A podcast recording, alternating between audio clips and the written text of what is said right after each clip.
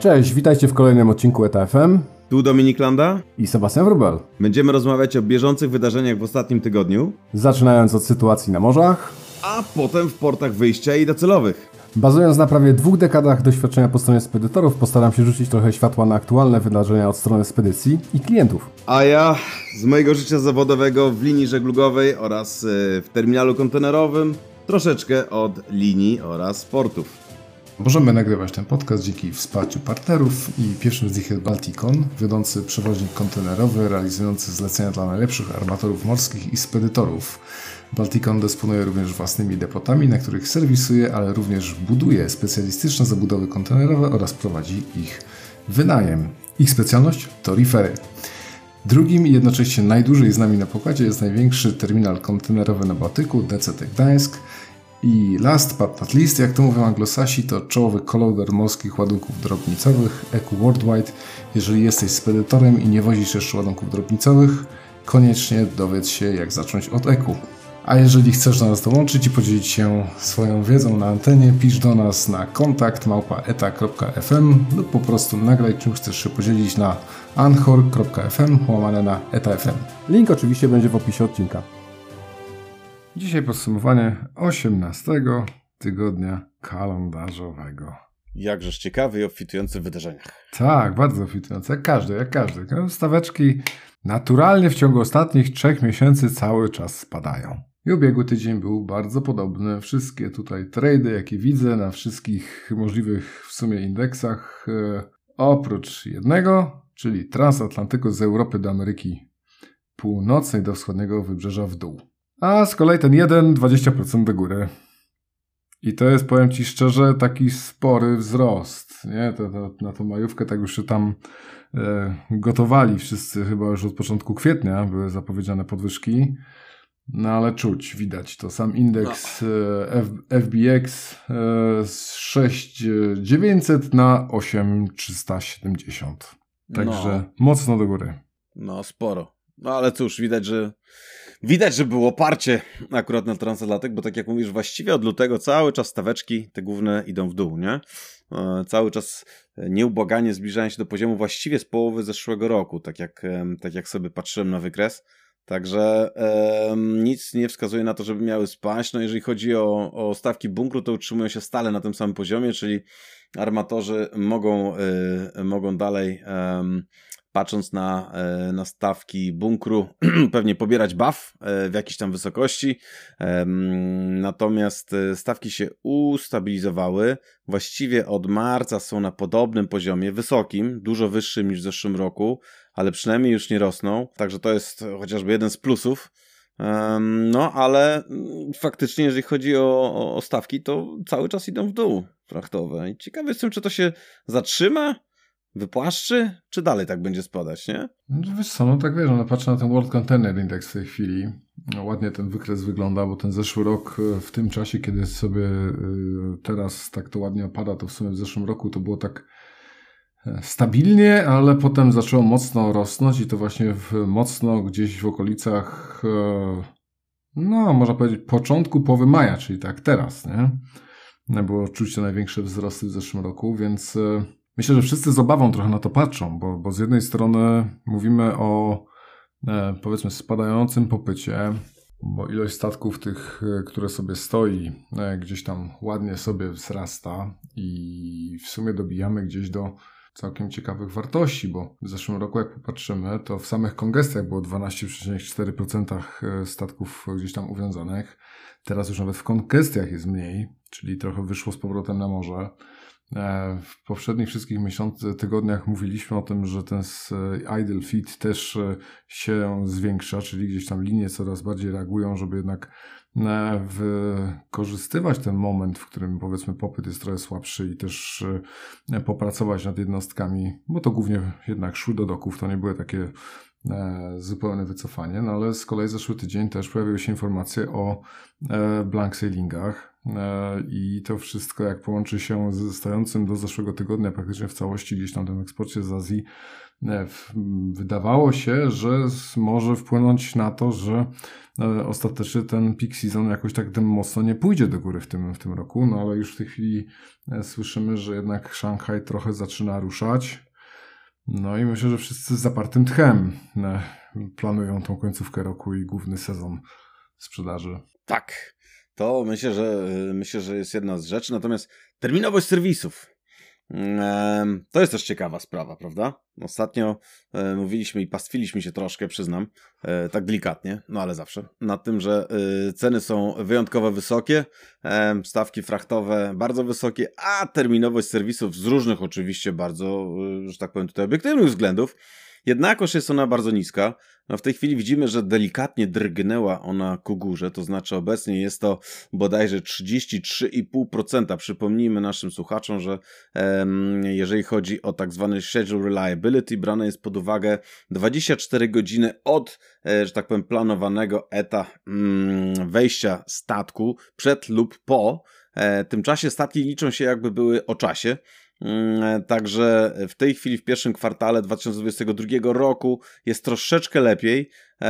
Tutaj e, najlepszym wynikiem może pochwalić się Maersk, który faktycznie według e, badania e, ma 48,3% w pierwszym kwartale, drugim jest Hamburg Süd czyli Maersk 43,5%. No i później już zaczyna się, że tak powiem, troszeczkę e, tak jakby e, spadek, mówiąc delikatnie, 32,4, trzeci e, MSC, no i później już tylko, tylko ciekawiej.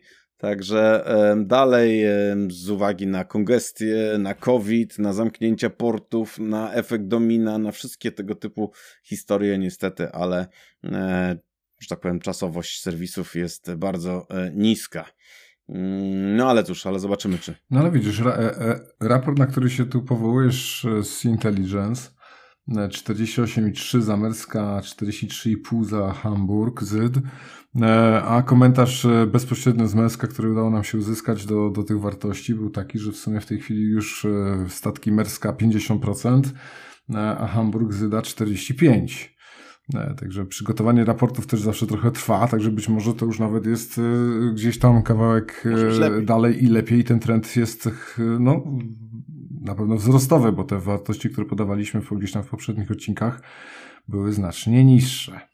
No tak, no jesteśmy dzisiaj 9 maja, dzień zwycięstwa nad, tak, nad bodajże nazizmem, świętowany w Moskwie, co prawda trochę mniej, że tak powiem, hucznie niż, niż w zeszłym roku. W tym roku nie popsuł się żaden czołg, nie trzeba go było ściągać, ani, ani nic tam nie wybuchło, także Także bez, bez wielkich tutaj, e, e, że tak powiem, wydarzeń. Natomiast. To czołgów już nie ma tam na miejscu, to dlatego. Tak, znaczy zostały tylko te, które jeżdżą chyba, ale to te wszystkie są na Ukrainie.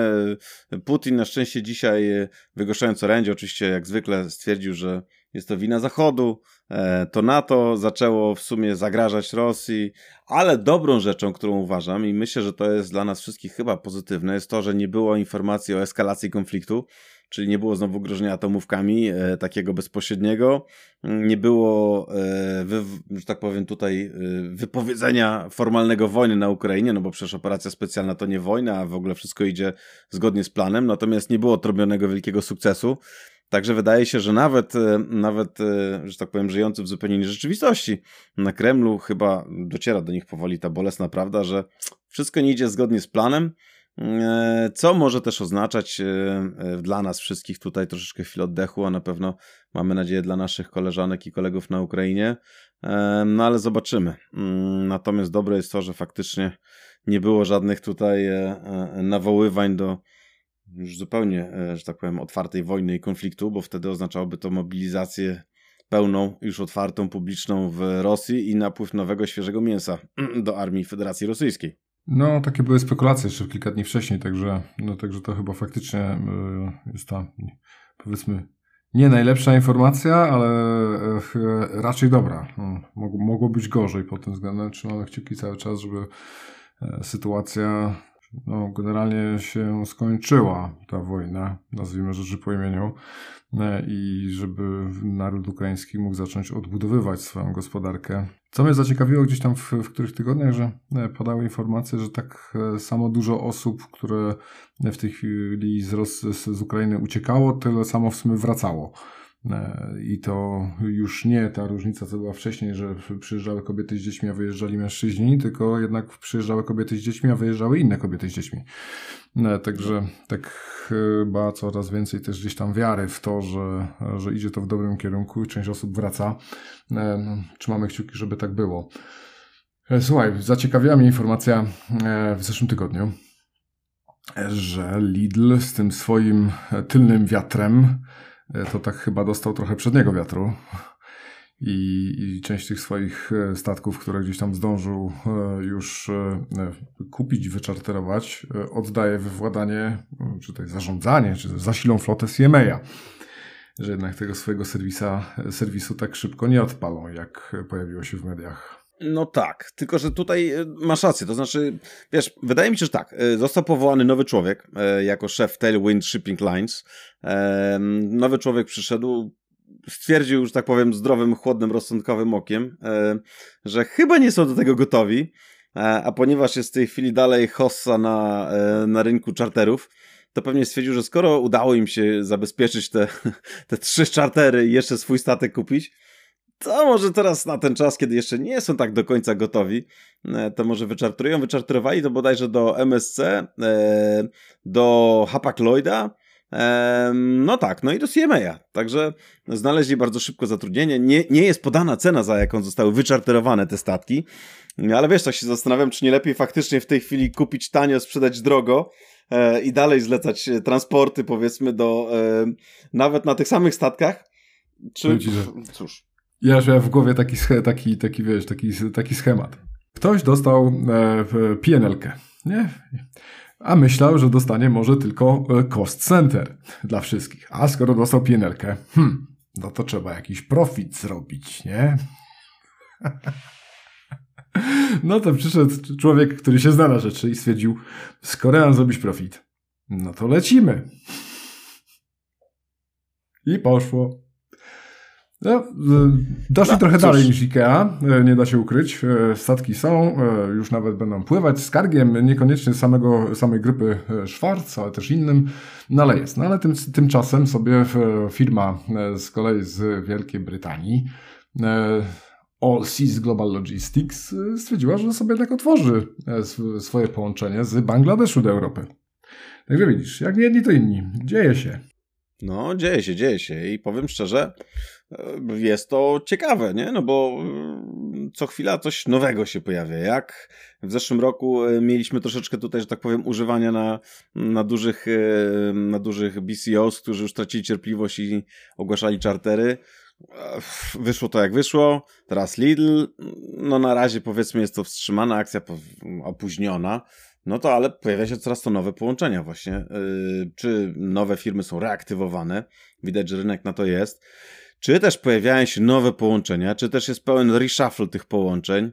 Ehm, wiesz, to co, to co na przykład mnie zaciekawiło a propos reshufflingu, to, to zobacz, to y, je, mówiliśmy dużo o tym, że, że tak powiem, wszyscy będą stratni na, znaczy wszyscy, no ci, którzy zdecydowali się wyjść z tego rynku rosyjskiego, y, że będą stratni na, na rynku rosyjskim i ten reshuffling duży e, e, serwisów feederowych na Bałtyku i wycofanie tych, pamiętasz, 10 tysięcy bodajże TIU tygodniowo, e, capacity, e, będzie miało duży wpływ na, na rynek, ale właściwie jedynym, który podał informacje o tym, jakie to są straty z tego tytułu, to jest właściwie Mersk który dał e, dokładnie 718 milionów dolarów, które mm, będą obciążały wynik, e, wynik spółki. To też z uwagi na, na sprzedaż e, tych udziałów, które mają w Global Ports. Mm, to jest bodajże, bodajże 35% ile dobrze pamiętam. No i, i generalnie straty, jakie ponieśli, zamykają biura. Właściwie od 2 maja kompletnie wyszli już z, z Federacji Rosyjskiej. Już nie ma biur, nie świadczą usług e, i powiedzieli, że dopiero wrócą, kiedy Rosja zacznie zachowywać się jak pełnoprawny członek wspólnoty narodowej, co oznacza na świętego nigdy. Najprawdopodobniej. E, Ale to jest ciekawe, nie? Bo przecież... No ale słuchaj, tutaj też. Tutaj też dostaliśmy z samego Merska e, krótki komentarz i faktycznie już e, zaczęła, skończyła się ewakuacja wszystkich pustaków, także serwisy e, już żadne nie operują tutaj na, na rynku rosyjskim. A co do samych biur, to informacja jakąś podali, to że w Dalekim Wschodzie w Rosji, w Noworosyjsku i w Kaliningradzie Wszystkie biura będą zamknięte e, latem, ale jednak Sankt Petersburg i Moskwa, to nie wiem, chyba z uwagi na jakieś wypowiedzenia czy coś, no będą tak naprawdę fizycznie istnieć do końca roku. I tak samo bia cała Białoruś do, do połowy roku e, znika, bym powiedział, w ogóle tutaj w ich, ich biura z Białorusi. Także to komentarz Meska co do tego. No faktycznie widać, że tutaj A, jest, tak. E, no te kroki, które zostały poczynione są cały czas podtrzymywane. No i zobaczymy co dalej, bo ja tak nawet jak zacząłem się zastanawiać, nie? czy tu jeszcze jest taka, takie światełko w tunelu właśnie, że wiesz, okej, okay, ten, ten Sankt Petersburg i, e, i sama Moskwa, to można to może rozumieć jeszcze jako e, taki, e, wiesz, lekka marchewka, nie? Dla no. tego rynku rosyjskiego. Nie działamy, ale jeszcze są biura. Jak, jak z, zrezygnujecie z konfliktu, to jest na czym odbudowywać, a jak znikniemy do końca, no to będzie trudniej odbudowywać. Tak, nie tak, będzie ciasteczek maślanych. Nie mhm. będzie w mhm. tych pięknych y, y, ten, niebieskich, takich okrągłych puszeczkach. Tak, i wiesz sobie, i, i, ma to sens w sumie, nie? W sensie ta, takie, jakby to miała być taka strategia, to, to, to mi się wydaje, że ona jest słuszna. Z jednej strony jest bardzo szybki efekt taki ekonomiczny, jeżeli chodzi o zaprzestanie operacji. Jeden z pierwszych właściwie, jakie E, miał miejsce, aczkolwiek trochę popędzaliśmy na samym początku, bo tak, pierwszy, pierwszy to był hapak, nie? Tak Mesk w sumie tam chyba z dwa tygodnie im zajęło, e, ale jak już e, padła decyzja, to, to jednak ta decyzja była silna, silną ręką postawiona tutaj. Z grubej rury, jak to mówią. Mm. Nie? Nie, no tak, ale wiesz... Taki duński tak. Tak jest, ale wiesz, tak sobie też myślę, bo patrzę na wyniki, mamy akurat tutaj podane wyniki trzech armatorów, pewnie, pewnie będzie ich więcej, to tak, Mersk, jak już przywołany do, do, e, do tablicy, mamy za pierwszy kwartał tego roku e, prawie 7 miliardów dolarów. E, mówimy tutaj o net profit, dokładnie 6,8 miliarda. Także jest z czego, że tak powiem, dokładać te, te 718. Co ciekawe, wiesz, to co, to, co mnie bardzo zaciekawiło, to to, że Rewe mają 13,5 miliarda revenue, także EBITDA mają całkiem za, zasnął, bo 8,2. Natomiast jak patrzę sobie na wyniki Costco, mm, które przecież y, no, no nie jest y, drugą czy pierwszą linią żeglugową na świecie, ale jest zamerskiem, to na przykład ich rewe był 15,6 miliarda, czyli 2 miliardy więcej, a net profit 4,3, czyli oznacza to, że Mersk powiedzmy robiąc mniej zarobił 2, prawie 2,5 miliarda więcej, nie? No wiesz co, to tak się trochę też e, zastanawialiśmy, myślę, z wieloma osobami, nie? Czy Costco jako e, firma e, chińska, e, czy jednak będzie tutaj pilnować, e, bym powiedział, tej utrzymanie przewagi konkurencyjnej rynku azjatyckiego i zapewnienie tych transportów gdzieś na resztę świata i, i trochę popuści z własnej marży na poczet jednak utrzymania eksportu z Chin, nie? No bo można sobie powiedzieć, że jako firma chińska, no to taki chyba jest jej cel, niekoniecznie samo wygenerowanie zysku, nie? Także ma, ma, ma, to, ma to sens w sumie. Ja, ja to tak Pewnie widzę, tak. Że, to, że to tak wygląda. Sam MES z kolei stracił też troszeczkę e, z udziału w rynku przez to, nie? Bo sam rynek no tak. gdzieś tam w tym pierwszym kwartale sobie zmalał do zeszłego roku, no ale jednak e, ilość przewozów zrealizowanych przez MESKA zmalała jeszcze bardziej w stosunku do, do tego samego okresu. Więc e, z tego to wynika, nie? że nie możemy obsłużyć wszystkiego, to obsłużmy to z większą marżą, bo tak generalnie. No, ma to sens, nie? Udziałowcy zadowoleni, e, wiesz, operating margin mają na poziomie 60,6%, gdzie Costco ma 39,9%, to też pokazuje zyskowność, nie? E, mhm. Hapak też podał swoje dane i tutaj mamy e, za pierwszy kwartał tego roku mają 4,8 miliarda e, EBIT, czyli powiedzmy tego net profitu, e, zwał jak zwał, w porównaniu do 1,3 miliarda, który uzyskał w zeszłym roku w tej samej, w tej samej kwarcie, także, mm, także też bardzo dobry mm, wzrost bardzo największy chyba z tej wzrost, tak. No, oczywiście i cały, całoroczny guidance według, e, według Hapaga e, bodajże na EBITDA za ten rok ma być pomiędzy 12,5 a 14,5 miliarda. I to pewnie też jest podstawą do decyzji e, tak zwanego Hapag-Lloyd Alliance, czyli właścicieli Hapag-Lloyda, do tego, żeby przedłużyć um, utrzymanie udziałów, nie sprzedawanie udziałów um, bez żadnych tutaj transakcji na swoich udziałach, zmniejszania, zwiększania udziałów, aż do końca roku 2026. No bo skoro tak idzie świetnie, to nie ma co tam, że tak powiem, tego sprzedawać. Także y, ma, to, ma to sens, jak to mówią. Tak, wiesz co, jak się jeszcze wczytałem tutaj w podsumowanie samego, samego Merska, to tam już e, kilka razy jest wręcz w tym podsumowaniu tego pierwszego kwartału. Um, oczywiście forecast na cały rok. I tam jest taki, taka fajna gwiazdeczka, że te przewidywania uwzględniają e, ustabilizowanie rynku e, frachtu w drugiej połowie 2022 roku. I tak powiem Ci, za każdym razem jak to czytałem, tak się zastanawiam, to ustabilizowanie, czyli co? Bo tak, no, to znaczy, że e, nie spadną ceny, to znaczy to ustabilizowanie i taki wiesz, e, standardowy trochę dupochronek, czy ustabilizowanie w sensie, e, je, jeśli zaczną spadać, to mimo wszystko wierzymy, że będzie tak, a jak nie będą spadać, to, to pójdzie do góry, nie? Co myślisz? w którą stronę?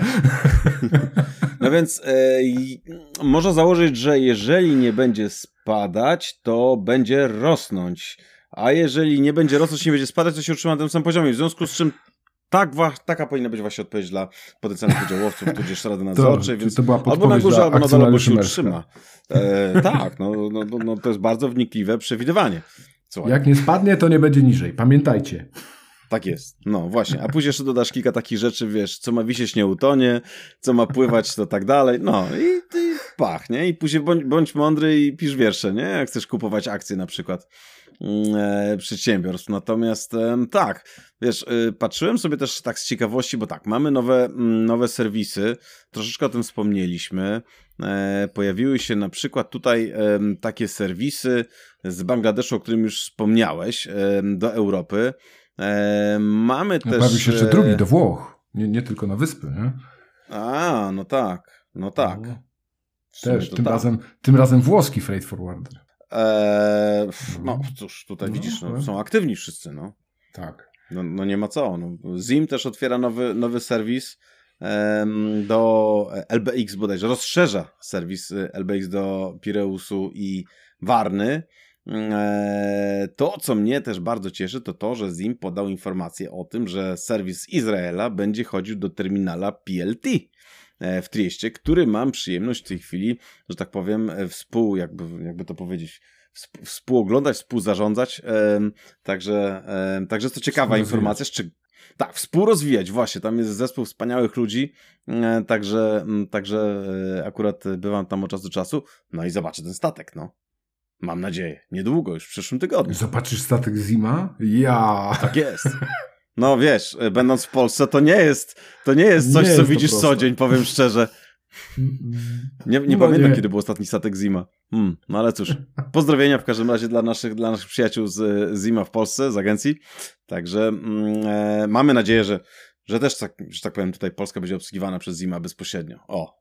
Tak jest. I to jest optymistyczny akcent, prawda? Tak jest. A powiem Ci, że w, Pol w Polsce tutaj e, z dniem 3 maja to taki piękny, piękna data w ogóle na rozpoczęcie prac. 3 maja to tak e, rozumie się jak samo przez się, że 3 maja się coś wydarzy. No i wtedy właśnie rozpoczęły się, słuchajcie, badania ferromagnetyczne dna morskiego w miejscu, gdzie planowany jest pirs zewnętrzny portu Gdynia. I to jest taki pierwszy krok do tego, żeby zaistniał w Gdyni ten port zewnętrzny i oczywiście jeżeli one będą nie wiem, chyba pomyślne, to ruszą kolejne badania geologiczne. No, tak, będzie, no, no, będzie Deepwater. Trzeba... Deepwater Gdynia Container Terminal. Tak, yy, tak. Yy, no i wiesz, najpierw, najpierw ferromagnetyczne oznacza, że pewnie będą szukali wszystkiego, niewybuchów bomb, yy, wraków, kapsli od piwa, tudzież innych rzeczy, które się pojawią. I później, jak już będzie bezpiecznie, to może przeprowadzić badania geologiczne. E, wiesz, e, akurat śmieszna Ciekawe, sprawa, co tam bo... leży, nie? Tak, no wiesz, śmieszna sprawa, ale jak były robione badania e, geologiczne i też ferromagnetyczne, na przykład jak rozbudowany był terminal DCT, ale w ogóle jak są robione powiedzmy w portach, to można znaleźć całą masę rzeczy. Oprócz niewybuchów na przykład to można znaleźć wraki statków, które zatonęły tam, wiesz, kilkaset lat temu. Mm, oczywiście one nie są z, z żelaza, natomiast są elementy metalowe, które tam, że tak powiem, zostawiają jakiś, jakiś ślad. Mm, I, I to jest ciekawe, bo na przykład wtedy Muzeum Archeologiczne ma, ma e, bardzo ciekawe, że tak powiem tutaj, e, tematy do prowadzenia, także, także fajnie. E, no cóż, mam nadzieję, że to już jest kolejny, kolejny etap, bo tych kroków, tak mi się wydaje, w tym porcie zewnętrznym jest tak dużo, że można powiedzieć, że to nie są nawet kroki, to są takie, takie dreptania, bo co chwilę coś nowego, nie? Tak jak z, z, z tą, z trasą czerwoną. Napięcie że... trzeba budować. Tak, to jest jak w dobrym thrillerze generalnie. Zwłaszcza napięcie. Tam, tak, napięcie, właśnie, ale tam, tam się chyba, jak to było, to chyba miało się zaczynać od, od jakiegoś e, wstrząsu i później tylko e, miała rosnąć tutaj, wiesz, a tutaj na razie to tak cały czas drepczemy, troszeczkę tak mam takie wrażenie w miejscu, bo co chwila coś tam się dzieje, ale tak właściwie to nie wiadomo. No cóż, no zobaczymy. Trzymamy kciuki za naszych kolegów e, i koleżanki w porcie Gdynia, żeby ta, ta wiekopomna inwestycja na miarę właściwie rozbudowy portu Gdynia e, w latach 20. i 30. zeszłego wieku miała, miała że tak powiem, tutaj e, swój finał. Mm, no tak, a w Gdańsku po drugiej stronie zatoki, cóż, duże statki pływają, był rekord i teraz zdaje się, że tak powiem, mamy tutaj bardzo dużą utylizację placów składowych, także Niestety każdy rekord ma ze sobą swoje, swoje e, jak to się ładnie mówi? E, zady i walety chciałbym już powiedzieć. Mersk wzywa do, do e, pobierania swoich importowych kontenerów, żeby jednak pomóc tutaj opróżnić ten plac. Także taka też informacja no tak. z Merska, prośba. No oprócz tego przypomnienie, że, e, że pod eksport na 7 dni przed ETA nie są przyjmowane kontenery, żeby dodatkowo nie budować tego dodatkowego wypełnienia na placu. Tak, no niestety. A oprócz tego jak te dwie, dwie ostatnie jednostki w Gdańsku wyglądały? No właśnie bardzo dobre pytanie, bo niestety nie otrzymaliśmy informacji, e, a z raportów operacyjnych tutaj nie jestem w stanie tego wyczytać. E, natomiast wydaje się... Majówka była tydzień temu. No majówka, no tam, proszę, kto by tam jakieś tam raporty wrzucał. E, natomiast, natomiast na pewno Gdańsk będzie borykał się w tej chwili troszeczkę też z, z kongresją, no bo kontenerów jest coraz więcej.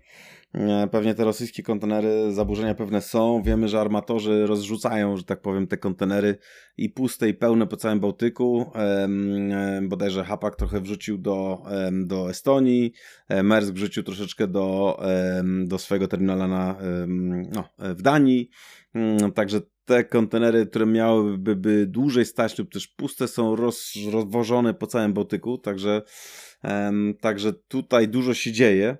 Natomiast niezmiennie oczywiście pewnie e, zachęcamy też Państwa, słuchaczy szanownych do tego, żeby zapoznawać się z informacjami, które pojawiają się na stronach terminali, ponieważ e, nasze terminale wszystkie i w Gdyni i w Gdańsku e, mają dosyć ciężki okres, jest dużo kontenerów, niepewność, że tak powiem, e, przyjść i odejść statków e, jest na tyle duża, że warto kontenery, mm, że tak powiem, e, eksportowe wysyłać zgodnie z instrukcjami z terminala i linii żeglugowych i pobierać jak najszybciej się uda i najlepiej w tych czasach, kiedy jest, w tych godzinach, kiedy bramy terminali są jak najmniej obłożone, bo to generalnie pomoże wszystkim nam w naszym biznesie, także serdecznie do tego zachęcamy. No, oprócz tego pasa idzie dalej również jeżeli chodzi o ceny e, budowania statków. Tutaj Clarkson podaje e, za e, kwiecień. Oni zazwyczaj podają tylko w dwóch wartościach, jeżeli chodzi o wielkości statków, także w tych największych 23 tysiące TU i w tych jednostkach 2750. No i dla tych pierwszych średnia wartość zamówień za taką jednostkę 23 tysiące TU osiągnęła prawie 202 miliony dolarów za 2270, 2750 osiągnęła 42 miliony e, dolarów. I tutaj jest e, e, zawsze też przywołany taki ich wewnętrzny indeks porównanie do stycznia 2010 Także te jednostki w tym momencie 23 tysięczne to tutaj już przekraczają chyba 36 parę procent, jeżeli chodzi o e, ceny z początku 2020 roku. No, niestety, ale widzimy to chyba wszędzie, bo cena stali idzie do góry, obłożenie stoczni jest bardzo wysokie, dalej, do, dalej pracują nad zamówieniami, które otrzymały w pierwszym kwartale zeszłego roku, rekordowym zresztą. Także cały czas dużo się dzieje. E, armatorzy cały czas szukają nowych e, statków, bodajże MSC, już chyba nawet było kilka informacji o tym, że MSC i chce kupić statki e, kilkunastotysięczniki, około 10 sztuk. I za zamówieniem ostatnim Seaspanu też pojawia się MSC, który gdzieś tam coś krąży i, i armatorzy cały czas myślą o tym, co, co by budować, stąd sytuacja jest o tyle, o tyle kuriozalna, że zobacz, mamy stawki frachtowe, które właściwie niezmiennie od lutego na tych głównych tradeach spadają, nie? E, jednocześnie e, ceny czarteru statków utrzymują się na wysokim bardzo poziomie. E, znowu ceny nowych statków są bardzo wysokie, jeszcze rosną. Jednocześnie de facto wszyscy chcą zamawiać, no ale pytanie właściwie po co? No bo e, wszystko wskazuje na niebie i ziemi, że będziemy raczej mieli spowolniony wzrost gospodarczy. Szczególnie mówimy tutaj o tej strefie, e, strefie euro. E, inflacja jest bardzo wysoka. Pojawiły się nowe prognozy, na przykład dla Polski. Dwa dni temu pojawiła się nowa, nowa prognoza Międzynarodowego Funduszu Walutowego wzrostu PKB o 3,7 zamiast o 4,3, czyli jest zredukowana inflacja właściwie w większości krajów europejskich jest, no, jest dwucyfrowa już powoli. Także sami zresztą widzimy, co się dzieje, więc to raczej nie skłania do tego, żeby nagle był e, bardzo wysoki wzrost gospodarczy. Podobnie jak Polska, wiele krajów się z tym boryka, więc masy ładunków, które będą do przewiezienia, na przykład do Europy, pewnie nie będzie. Nie będzie ona aż tak szybko rosła. Eee, więc jestem po prostu ciekawy, co z tym tonarzem będzie, no bo zamawiać na potęgę drogo można, tylko później sytuacja będzie taka, że będzie trzeba coś z tymi statkami zrobić, nie? No powiem Ci, że wiesz, że te dwa, dwa trzy ostatnie tygodnie, fakt, że to jest krótki okres, nie? ale przez te dwa, dwa, trzy tygodnie nie słyszałem o zbyt wielu nowych zamówieniach, przynajmniej takich dużych, nie? Te, te takie duże zamówienia to chyba ostatnio były w okolicach marca, lutego, kiedy jeszcze tak e, mocno się spekulowało, w którym kierunku w ogóle to idzie, takie pierwsze tygodnie spadków w ogóle cen. E, teraz sobie te, te, te, stawki spadały, ale też do końca w sumie nie wiadomo, na ile to było podyktowane tym, że jednak e, ta Azja stała ze względu na COVID. Teraz jak się otworzy, to pewnie można spodziewać się jakiegoś spiętrzenia wolumenu, bo mimo wszystko to wszystko, co gdzieś utknęło w fabrykach, to będzie teraz e, chciało wypłynąć, więc pewnie można się spodziewać zwiększonego, e, zwiększonego popytu i tym samym stawki pewnie znowu zaczną sobie trochę rosnąć. Pytanie na jak długo, nie? Bo, no bo to może być takie wahnięcie w ramach wyrównania, bym powiedział, tych e, E, dobrych, nie wiem, 6 już, 7 tygodni, kiedy Szanghaj i inne porty azjatyckie gdzieś tam e, borykały się z e, brakiem towaru z fabryk. Myślę, że ta końcówka roku tutaj właśnie, wiesz, dla mnie to jest taki duży znak zapytania. Mersk tak czasem, jeżeli chodzi o te e, swoje przewidywania i aktualizację swoich sprawozdań finansowych, to jest taki e, drogowskaz, w którą stronę ten rynek idzie, dlatego jak widzę takie, wiesz, gwiazdeczki w ich raportach, to mówię, dobra, ale w sumie o co chodzi, nie? W którą stronę? no ale... No właśnie. Czas pokaże. Czas pokaże, wiesz, ale w międzyczasie, mimo problemów w mm, Szanghaju, co, mamy mm, kongestię inaczej. E, kongestia jest na całym świecie, w różnych miejscach różnie to wygląda, natomiast e, ponoć według, e, według informacji, które posiadamy z Intelligence, w marcu 2022 roku kongestia troszeczkę spadła, jest bardzo wysoka, bo dalej wynosi ona około 11,3% całej globalnej floty, która stoi lub też, e, że tak powiem, nie pracuje z uwagi na kongestię, co oznacza spadek z 12,4% e, w lutym tego roku Natomiast wskazuje się, że, e, że głównie przyczyny są w tej chwili kongestii w Stanach Zjednoczonych, czy w Ameryce Północnej oraz w Europie. Mm, nie wiem, czy, e, czy to raczej nie bierze to pod uwagę sytuacji w Szanghaju, bo zdaje się, że znowu e, patrząc na wykresy i na te publikowane przez wszystkich właściwie tutaj znawców tematu na LinkedInie wiesz, mapki podejścia portu do Szanghaju w różnych kolorach, zielone kontenery, inne czerwone, pomarańczowe i tak dalej, to e, może się okazać, że bardzo dużo jeszcze floty tam utknęło i, e, i raczej to znowu pójdzie do góry. Czyli problem się nie rozwiąże tego, że mamy coraz więcej tonażu, a jednocześnie kongestia, kongestia w portach spada, więc więc tego nie ma się coś podziewać. Zresztą, e, co prawda Idle, Idle Fleet, czy powiedzmy ta flota, która mogłaby pływać, a nie pływa, dalej idzie do góry, nie? Z tych rekordowo niskich poziomów. Cały czas, tydzień po tygodniu idzie tak troszeczkę do góry i w tej chwili osiągnęła już mniej więcej poziom, jaki był w powiedzmy maju zeszłego roku. Także ten spadek, który... Fajnie ten wykres wygląda, bo wygląda zupełnie odwrotnie do tego, który przywołałem gdzieś tam kilka minut temu, nie? że też. E, Aha. sobie zaczynają się zbiegać i pytanie, co będzie dalej. Wiesz co, co do tej kondeski, tak patrzę jeszcze w tej chwili, jak wygląda sytuacja w różnych portach. No i powiem Ci, że w Los Angeles e, w tej chwili średni czas czekania na wejście do portu wynosi 7 dni. Ale jak popatrzymy sobie na przykład na Hamburg, to wynosi on od 10 do 14. Tak. Czyli prawie to dwa fakt. razy dłuższy. Siedem dni to mamy w Antwerpii, w Europie patrząc. E, też na, na tyle e, po, podobny, ale jednak te Stany trochę się uwolniły. Poza tym nie zapominaj, że Elon Musk tutaj się odgrażał, że kupi porty i zrobi porządek. Także słuchaj, już zbawca Ta. jest. Ale nawet on nie jest w stanie, wiesz, nawet on nie jest w stanie uzyskać miejsca na statkach czasami albo dobrych stawek. Gdzie? Słuchaj, Elon Norris, e, Musk. A wiesz, policzył do nieskończoności. Dwa razy. Albo jak w starym kawale, ile pompek zrobił Elon Musk? Wszystkie. Także wiesz, tutaj nie ma, tutaj nie ma, nie ma śmiechu, bo jak się Elon za coś bierze, to później wiesz, wszyscy mówią Elo.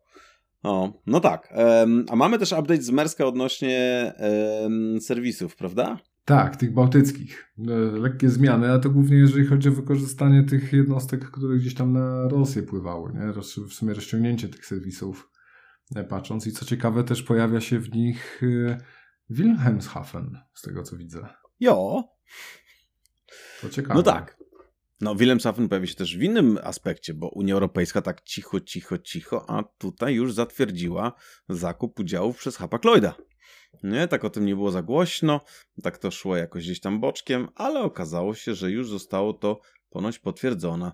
Ehm, także 30% zakupów w Container Terminal Wilhelmshaven e, od APMT oraz 50% udziałów w e, Rail Terminal Wilhelmshaven.